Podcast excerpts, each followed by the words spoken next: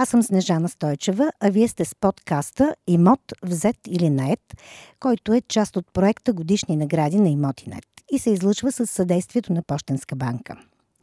В този епизод ще говорим за Бургас и как този красив черноморски град може да се превърне в още по-добра среда на живот. Какви са плановете за развитието на града? От неговия главен архитект Емил Боролянов. Какво да очакваме през следващите години в пазара на недвижими имоти у нас? От главен асистент, доктор на економическите науки Мирослав Владимиров. Има ли интерес към вакансионните имоти и в кои райони на Бургаска област? Какъв е пазара на жилища в Бургас в началото на тази година? Анализът е на Николай Господинов, управител на агенция iBrokers. Той ще ни върне към пазара на имоти през 2018 година, когато очерта някои тенденции, на които сме свидетели днес. От анализа му за тази година очакваме да се ориентираме какво е важно да следим сега, за да сме добре информирани как ще се развива пазара на имоти в следващите 2-3 години. Това съм ви го казал 2018 година, какво е важно да следите. И ако искате, мога да го задържа, смисъл мога да го увелича и така нататък. Затова мисля, че сега ще ви взема вниманието изцяло да знаете, че това, което ви кажа, най-вероятно ще се случи. То не е защото аз съм голямата работа, просто комуникирам с колеги и единственият начин, по който а, човек да е наясно с пазара на недвижими имоти е да комуникира с множество брокери, ако може с всички. Проблемът е, че, как да кажа, ние имаме едно забавно сдружение, с което те искат да разделят на коректни и некоректни. Аз си мисля, че всички, които са некоректни, и трябва да им подарим ръка и да им покажем всъщност как да работим правилно, за да може всички клиенти да са доволни от услугата брокер. А не да подписваме някакви вечни договори, никакви договори, да сменим имена на агенции всеки ден и така нататък. Защото колкото я се опитват имоти не да презентират коректност на пазара, те няма как да ги уловят, защото предполагам, че тук има някои от тези агенции, да сте живи и здрави, да не възсрещам в тъмното, а, които сменят по 40-50 имена седмично, така че абсурд да ги уловите. А, Другаря Путин, продължайте да го следите. Той е много важен за това, какво ще случва на пазара.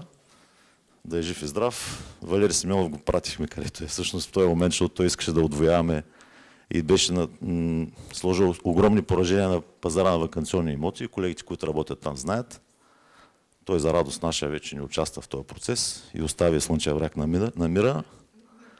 А, и така, нали, курса на рублата и петрола са важни тъй като имаме повече пари за харчене или по-малко. Това е елементарно и така. В смисъл, това е същността. И другото е последния слайд. Много е важно за колегите от банките. Аз карам на бързо, защото имам 10 минути, въпреки че казах, че за 6 минути направих дъщеря си, така че много неща мога да направя за 10 минути, но а, това, което искам да обърна внимание на банките, че сега се говори за бум в кредитите, но всъщност ще видите, че нивото на ипотеки в а, 2018 е било в пъти по-високо от сега а, и лихвените проценти бяха, приближаваха 4%, 3,6-7, ако не се лъжа. Ще ме поправят колегите от Почтенска банка. Така че страха от повишаване на лихвените проценти а, е всъщност нещо, което да пълним страниците на приятелите от Инвестор БГ, да, извинявам се, ще да кажа нещо, да. Така че, нали, всъщност разберете, че статистиката и цялата информация, която даваме ние на пазара, е инструмент, който да кара хората да си говорят за имоти карайки да говорят за имоти, ние така си уреждаме повече срещи, на които презентираме кой какво прави, как го прави и евентуално вземем някакви пари в някакъв момент. Това е цялата работа. А, без а, ние да обменяме информация един от друг, ние няма как, защото примерно тази информация, iBroker справи около 300-350 имота продава на година, ние няма как да дадем в Бургас се продават около 6500-7000 имота на година. Нали, ние колкото и да се опитаме да дадем официална статистика, тя няма как да е истинска извадка. Така че а, аз просто мога да си бъркна в носа и сложа каквито и да е цени, просто идеята да почнем да си говорим. А, двете верни неща са, че другаря Путин влияе на пазара и другото е, че Бургас продължава да има много яки брокери, за което аз ви благодаря. Сега да минем към настоящата статистика. Пак ще мина много бързо през нея. Тя не е важна. Ако после поискате, аз нямам проблем да ви да я разпратиш на всички, за да я ползват и да я разглеждат и да коментират, да я ползват за работа с вашите клиенти и така нататък. Разбира се, съм благодарен, ако цитирате iBrokers и Iмотинет най-вече. За нас не държа.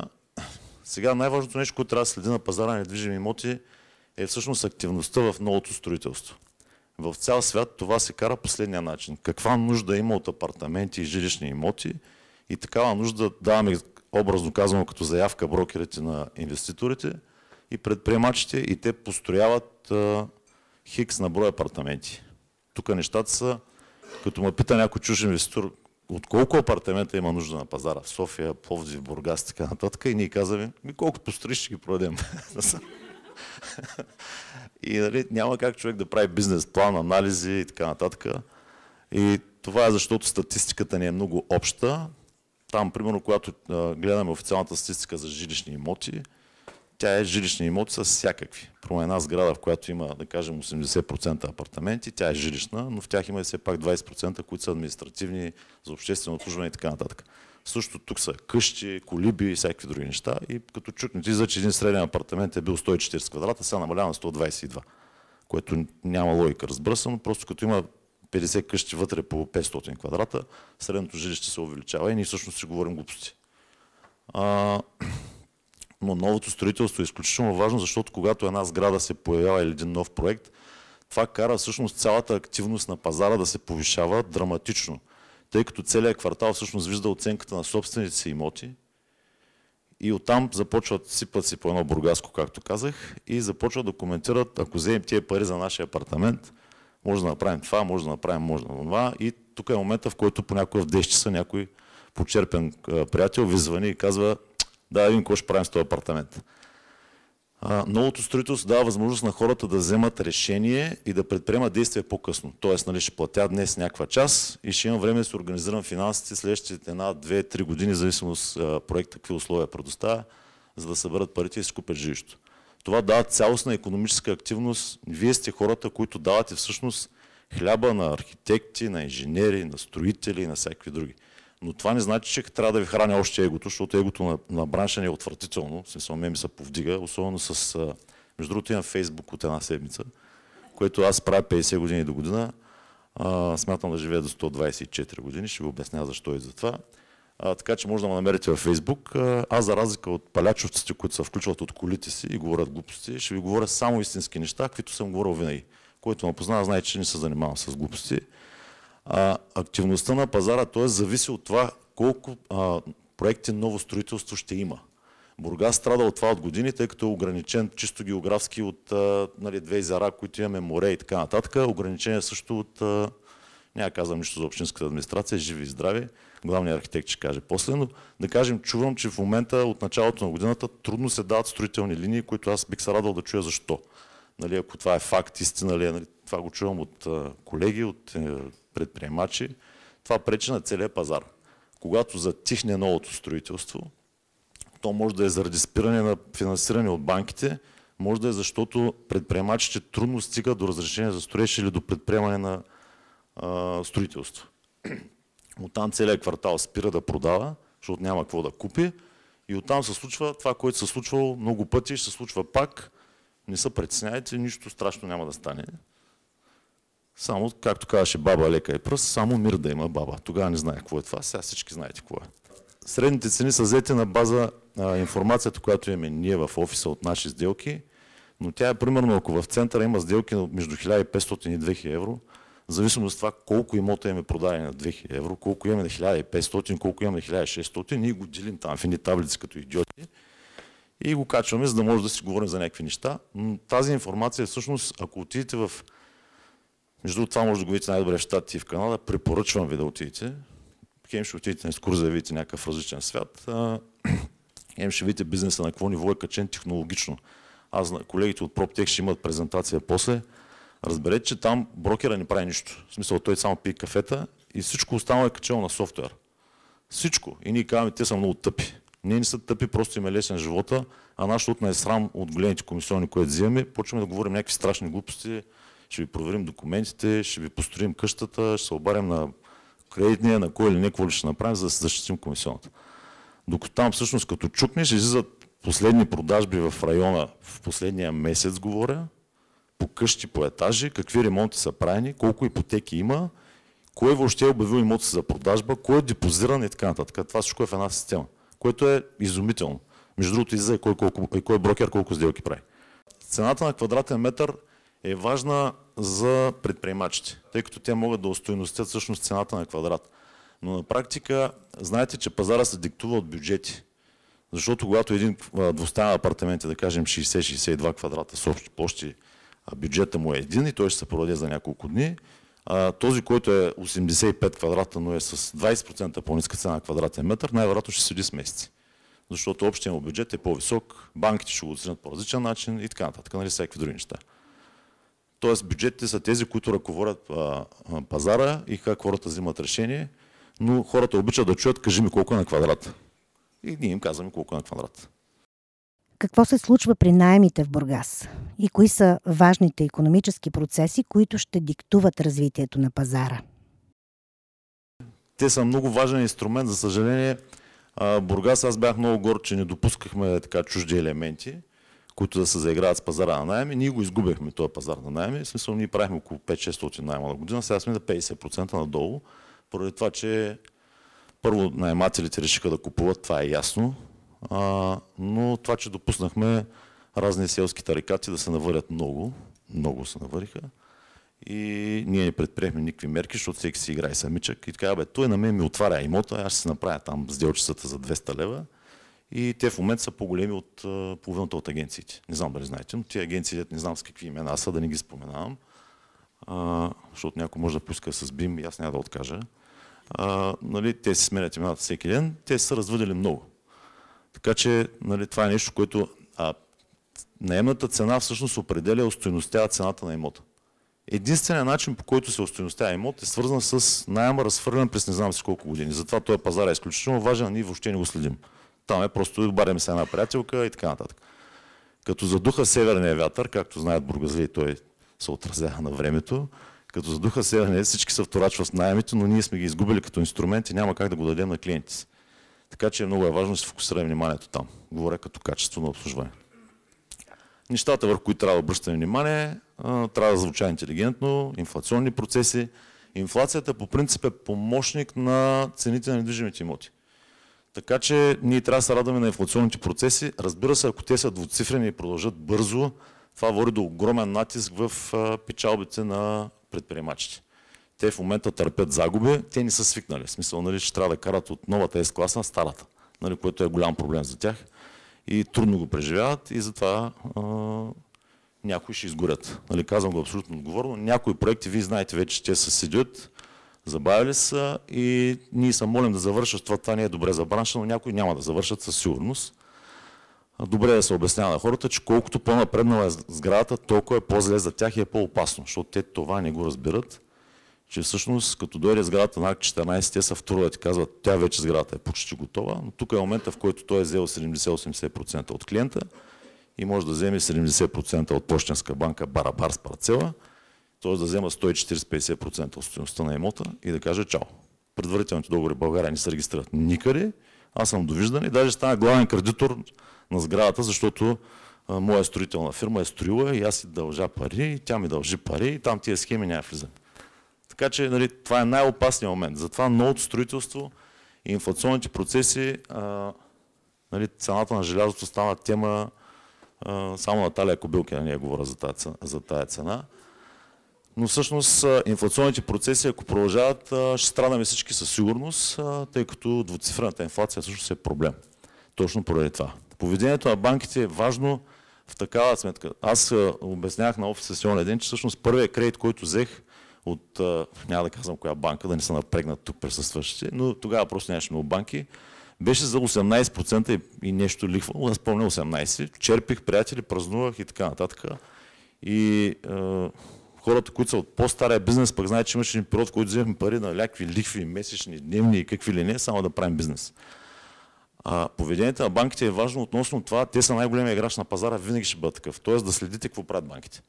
Ако банките започват а, да имат проблеми с оценки по кредитите, да имат а, проблеми с намалено финансиране, защото те тези неща се случват първо през брокерите, ние разбираме първи, те после почват а, а, да ги обявяват а, официално. Така че поведението на банките не е важно лихвените проценти.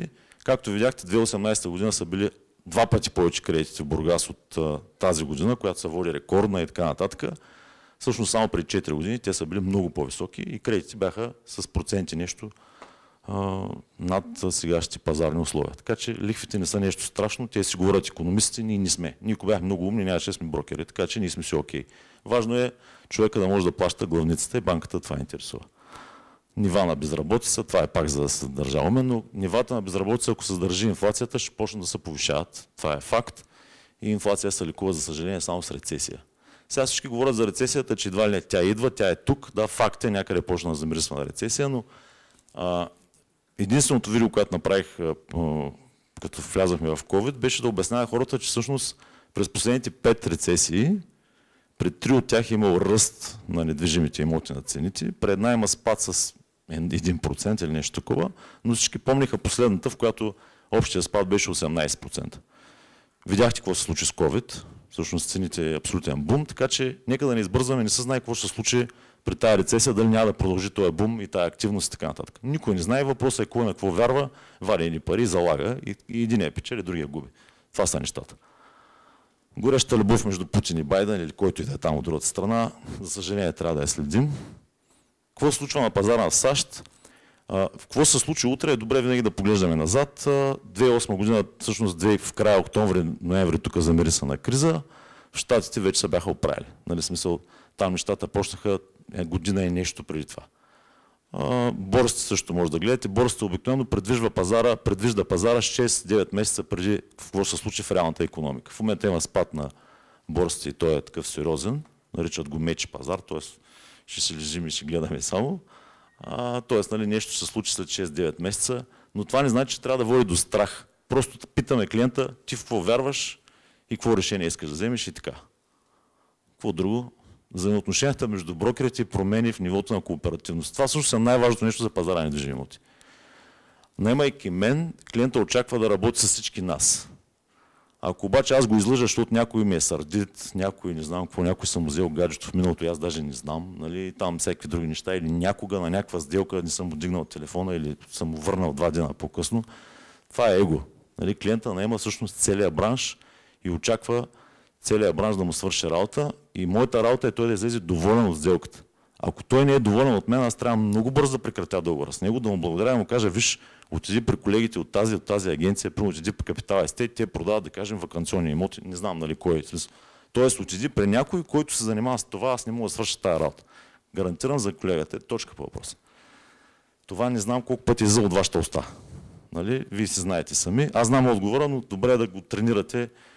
А, също трябва ни а, браншова организация, която да не е толкова забавна като настоящата. Нали? Извинявам се много, но те членуват 300 члена, ние сме 5000 агенции, нали, да ми говорят за представителност и закони. Бранша няма нужда от никакъв закон. Бранша нужда да има единствено от етичен кодекс. В Германия имат етичен кодекс между брокерите, който е една страничка. Точка по въпроса. Нарушиш ли обаче етичния кодекс и аут, никой не работи с тебе. Това е. Ние искаме да натварваме брокера с някакви обучения. Това са страшни тъпоти, не го подкрепете. Това е срещу вас. 100% да го казвам. Това е срещу вас. Да, чуете ли разговори за имоти по заведения и кафенета, работа е зле. Нали? Смисъл, аз чувам някакви скици се разнасят, това го помня много ясно а, и така. Също пазете си парите, инвестирайте, съветвайте с колеги и наистина искам да ви благодаря, защото раз... сигурно ви казвам, че бургаските колеги се отличават от всички останали, точно заради това, че нивото ни на кооперативност е средно много в пъти по-високо. Ако ви кажа колко е забавно София и Пловдив, ще паднете как се отрази COVID-пандемията и войната в Украина на сделките с вакансионни имоти. Кои са предпочитаните райони по Черноморието, какъв е профила на продавачи и на купувачи. Отговорите от Иван Василев, управител на бургаската агенция Капитал Естейт. Повечето клиенти, които купуват вакансионните имоти, те си ги имат средствата в наличие. Дали ще са българи, дали ще са чужденци, много рядко, може би по-малко от 5% от тях съответно се обръщат към а, кредити. В момента, последните няколко месеца, така стана, че броя на имотите, които са за продажба, говоря реалните оферти, е значително по-малък от потенциалния брой купувачи, които желаят съответно да се здобият с недвижима собственост.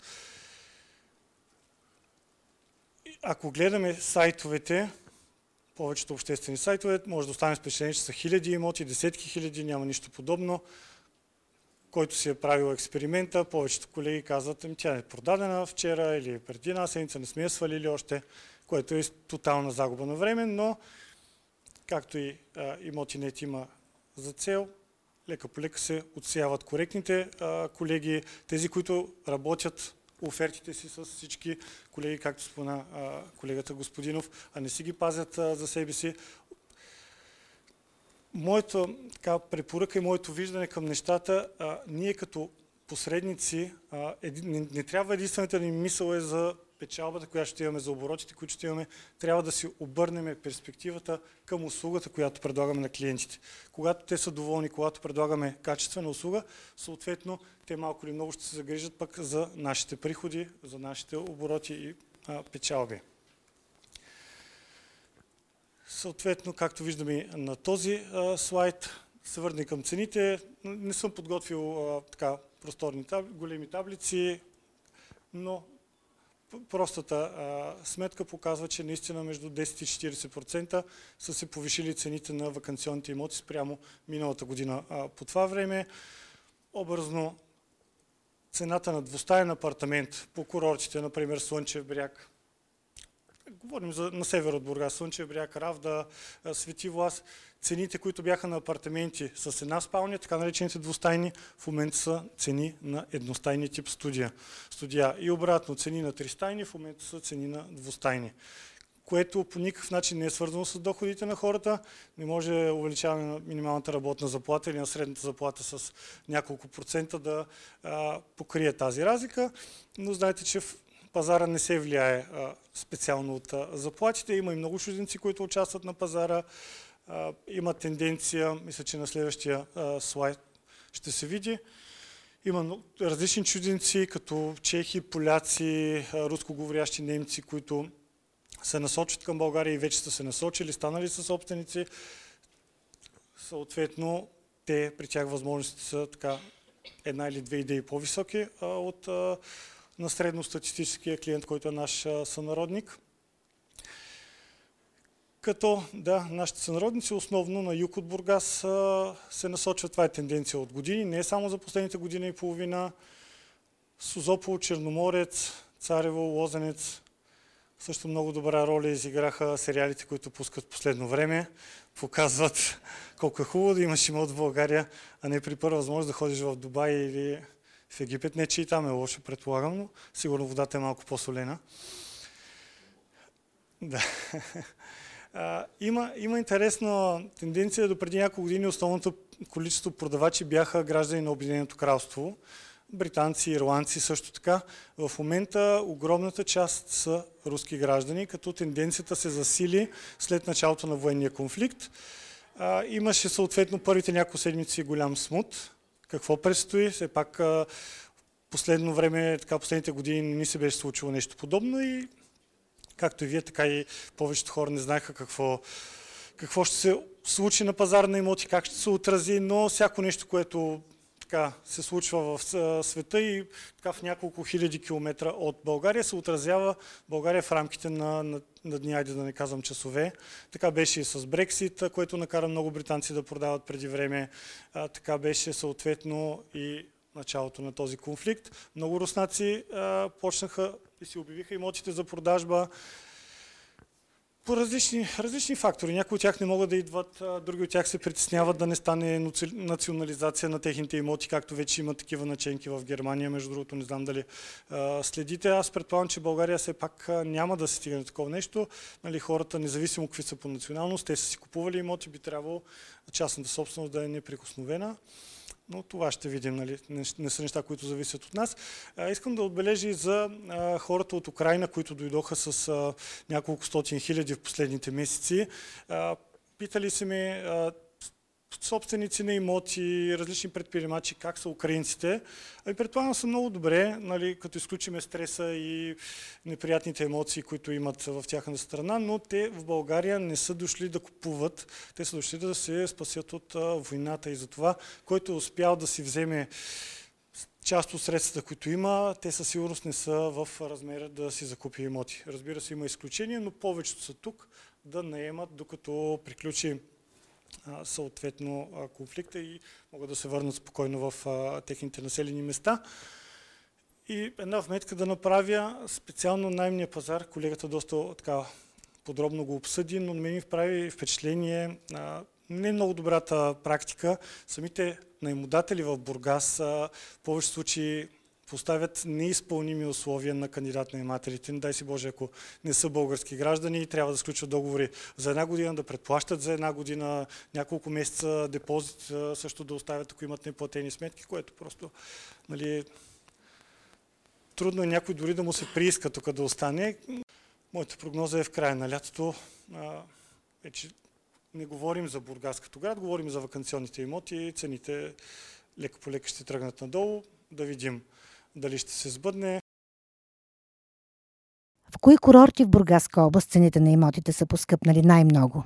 И кои са районите с най-голямо търсене на имоти?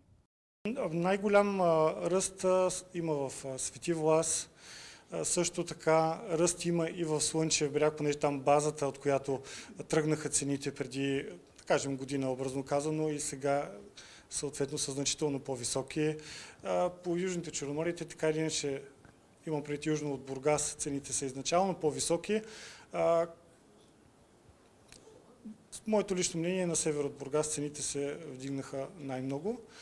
Това също се обославя и с лесната достъпност и по магистралата, и летището е съответно много близко.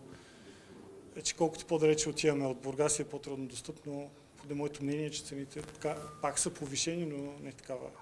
Къде е най-голямото търсене и какво търсят като квадратура? Най-голямото търсене, отговор е много лесен, понеже като... най, да, това е, това е едно на ръка, където крайната цена не е най-висока, съответно точно обратното, най-ниска, най-достъпна, но и като количество построени имоти най-много са в района на Слънчев бряг. Съответно, когато са, там са най-много и той е популярен, там вече идва и момента, когато и чужденци купуват, на тях ще им е трудно да обясня. Мога да опитам колко е хубаво в Царево, Странджа планина и така нататък или Приморско, но те, когато знаят Съни Бич, съответно отиват там. Нали, отпадат някои критерии, които ние ги мислим. Според мен, той в статистиката на агенция по вписване най-голямо количество от вакансионните имоти е в, към районния съд в Несебър, съответно и Слънчев бряг. Понеже в самия Несебър, като изключиме квартал Черно море и местността Коково, повече случаи имотите така или иначе много рядко се появяват за продажба, но Слънчев бряг е като достъпна альтернатива. Кои са факторите, които определят голямото търсене на жилища у нас?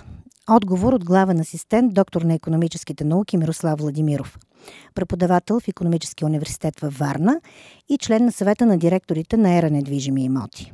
85,4 някъде, че не го виждам числото от тук, от жилищата у нас са частна собственост.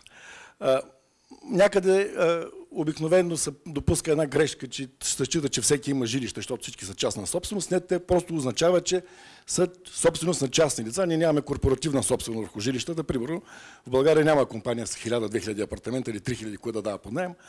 Така че, и както виждате, защото те са синичко и по-тъмно синичко са отбелязани, както виждате, това е тенденция малко от годините преди 89-та година. Източния блок общо взето е с такъв висок процент на частната собственост. Колкото по-на запад отивате, виждате, че това не е много така. Другото нещо, което е много, много, много, много характерно за нашия пазар е, че ние живеем в пренаселени жилища. След малко ще ви кажа какво означава и пренаселено жилище. Виждате, че близо 39-40% това е за 2020 година. От домакинствата живеят в пренаселени жилища. Средните числа за Европейския съюз и за еврозоната са много надолу, към 13-14%. Това число 39,5 обхваща цялата популация, т.е. цялото население на страната тъй като обаче ни все пак си говорим за пазара на имоти, във възрастовата група 25-29 години, т.е. времето, когато хората се женят, създават семейства, деца и така нататък, тая степен на пренаселеност отива до 54-55%. Тоест, огромна част от младите хора, които създават семейства, живеят при родителите си, нямат собствено жилище или в семейството обикновено има, в апартамента обикновено има и баба и дядо. Може да видите, това са критериите на Евростат за цяла Европа, какво означава едно жилище да е пренаселено и всеки само се отговори на въпроса колко жилища около него, в неговите познати, неговия кръг, могат да отговорят на този стандарт. Примерно трябва да имате по една стая и за домакинство, и за една стая от член от населението, от а, домакинството. Ако имате две деца, които са разнополови между 12 и 17 години, трябва да имате отделна стая за всяко дете, недопустимо е да бъдат в една стая на тая възраст и така нататък. Тоест, критериите са ясни и измерими какво означава пренаселено жилище и както виждате, у нас жилищата са доста пренаселени. Сега, освен, че са пренаселени, те са и малки. Както виждате, нашето е с около 20 на квадрата по-низко, по, по-тясно, по-малко от средното жилище е, в, е, в Европейския съюз. Е, При нас, както виждате, почти няма разлика между градски и предградски райони, защото нямаме предградски райони. Ако това число, тези 72 квадрата ги приемеме за средни, ги сравниме само с градските части на средно за Европейския съюз, ще получим още по-голяма разлика от порядъка на 28-9 квадрата. Така че, освен, че живеем пренаселено, ние живеем и в малки жилища. Сега жилищата, освен, че са малки, са пренаселени, те имат и малко наброй стаи. При стандарт 1,7, 1,8 на човек от домакинството, при нас те са а, 1,3. 1,3 се отнася за цялата страна. Ако видим само градската част, бизнеса с имоти е в градовете, той не е в селата, т.е. малка част от него е в, в там. Броя, стари, броя стаи на човек от населението е 1,1. Тоест, има три фундаментални характеристики на нашия пазар на имоти. Че жилищата са много пренаселени, че са тесни и с малко наброй стаи. По тези три основни критерия, както виждате, ние се отличаваме много-много, за съжаление, в по-негативната част от скалата, от средноевропейското равнище, където по някаква причина искаме да ходим. Какви са възможностите за развитие на пазара на недвижими имоти през следващите няколко години? И каква лихва по кредитите можем да очакваме? много по-вероятно е лихвите да останат отрицателни, сценария вдясно, да поживееме в един период с малко по-висока инфлация, Економическия растеж ще гони долу, долу-горе инфлацията, т.е. той няма да се увеличава в реални числа, но в номинални числа поне ще се увеличава. Безработицата вероятно ще стои над сегашните нива или ще се качва малко, но няма да имаме много голяма безработица. Доходите, макар и с закъснение, догонват инфлацията, не са скачени съдове с нея. Цените на имотите долу-горе в най-лошия случай би трябвало да растат с размера на инфлацията. Той хайде да не номинално, реално да растат, но поне номинално вероятно ще растат. Това е по-добрият сценарий за пазаря на имоти. Лошия сценарий, следващия, другия сценарий, много положителни лихви, рецесия и така нататък, тогава без съмнение цените на имотите ще паднат. Сколко? Мисля, че и той не знае. По-вероятният, разбира се, е другия сценарий. И това ще се случи вероятно и в Штатите, това вероятно ще се случи и в Европа. Ще поживеем едно десетилетие с малко, а, с малко по-висока инфлация. Колко висока лихва можем да очакваме към днешна дата?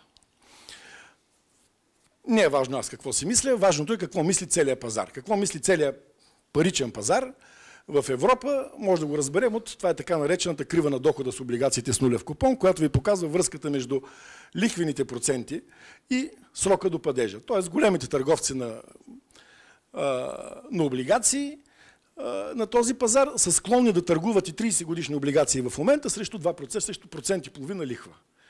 Какво означава това? Е, и самата форма по легатата на кривата на дохода означава, означава едно простичко нещо. Никой в Европа не очаква економически растеж, тъй като економически растеж води до по-високи цени, което пък води до по-високи лихви. Спомнете си периода 2005, 2008, 2009 година. Точно това гледахме. Всички очакват относително нисък растеж, инфлация и ниски лихвени проценти.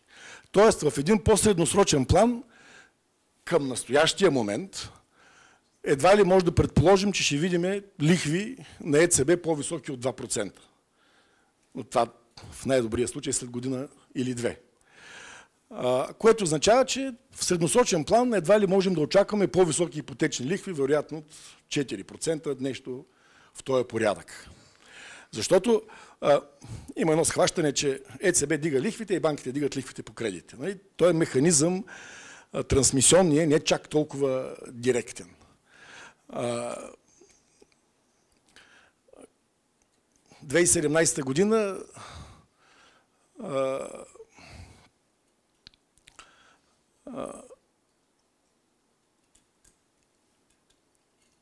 лихвите в еврозоната бяха около 3, при нас лихвите от тогава до сега, а, те бяха нулевите и тогава, но от тогава до сега нашите лихви ипотечните паднаха, паднаха от 4 до сегашните 2,3, 2,4, 2,5.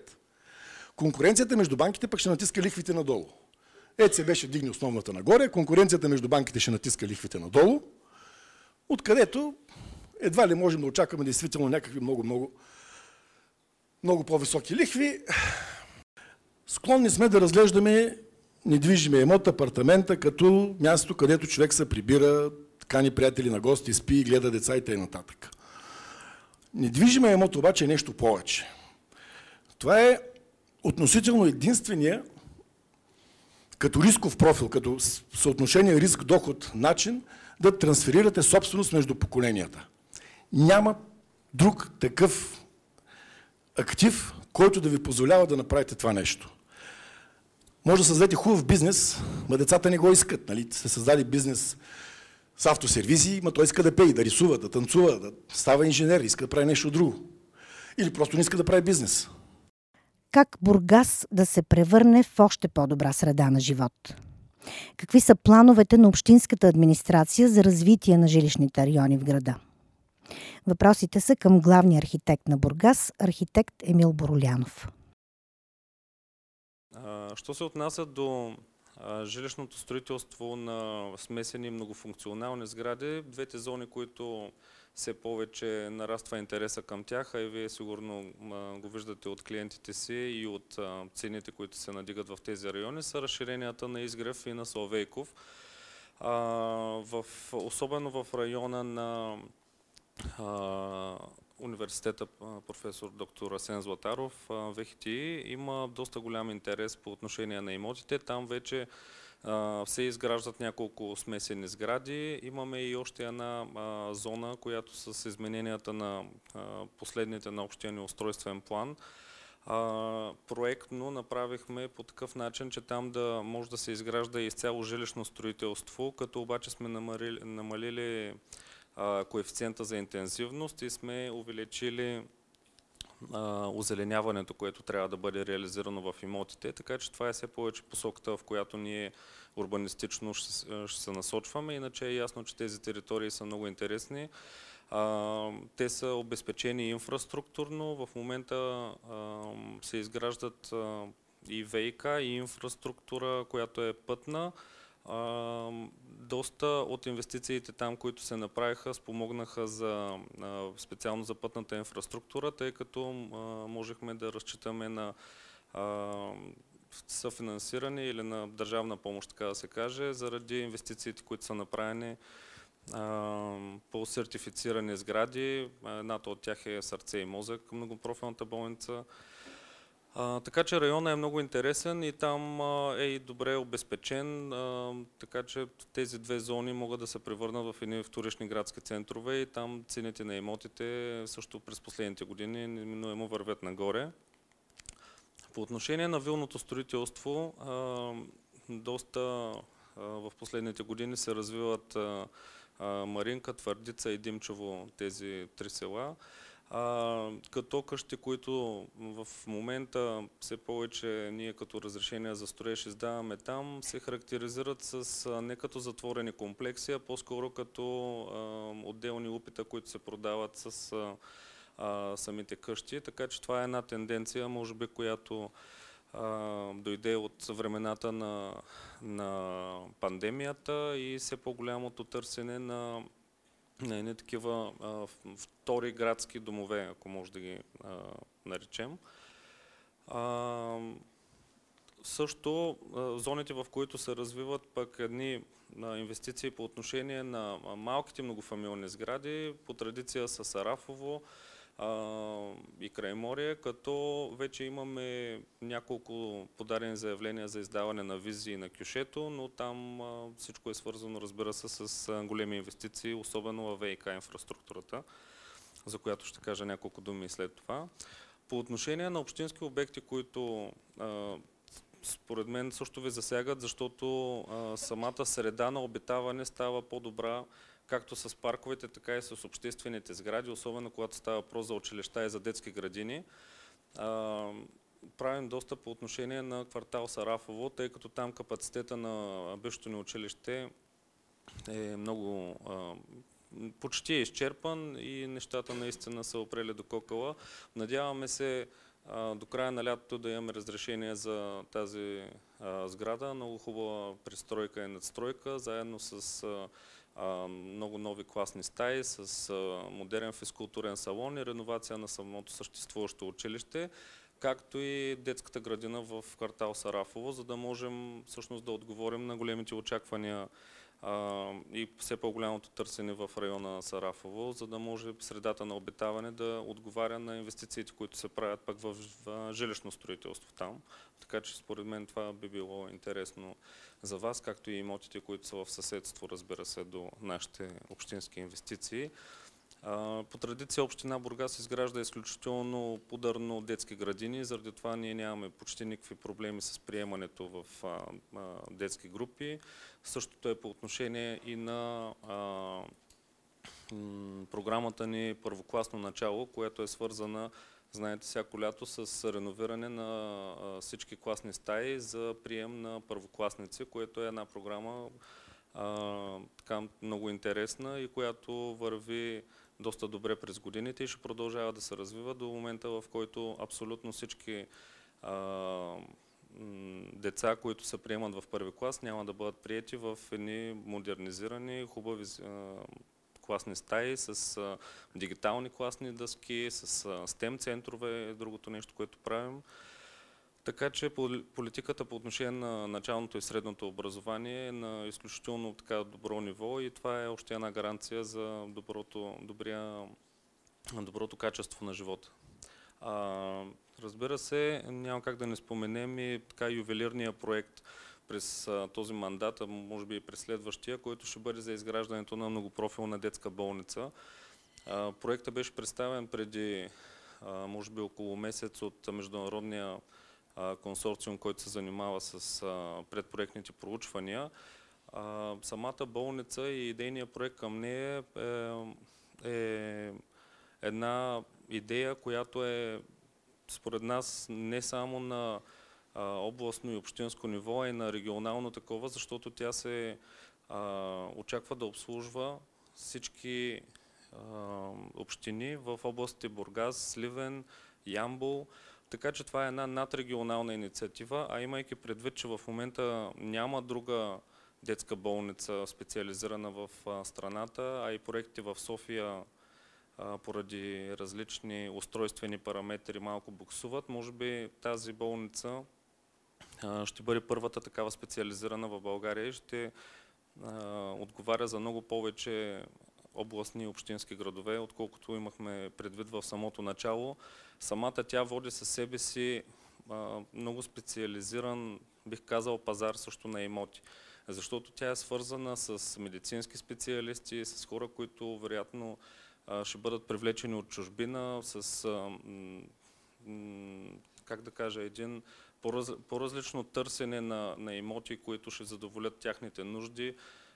не се знае точно кога ще бъдат финализирани преговорите и въобще кога ще бъде сложена финалната, финалния подпис под структурирането на дружеството, но се предполага, че това може би ще стане до края на годината, което значи, че може би през следващата или към края на годината ние ще започнем тръжни процедури за изграждането на болницата, което а, така са много с сериозни темпове се развиват нещата тук.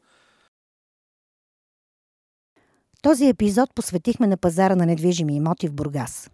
Подкаста Имот взет или нет е част от проекта Годишни награди на Имотинет и се излъчва с съдействието на Пощенска банка.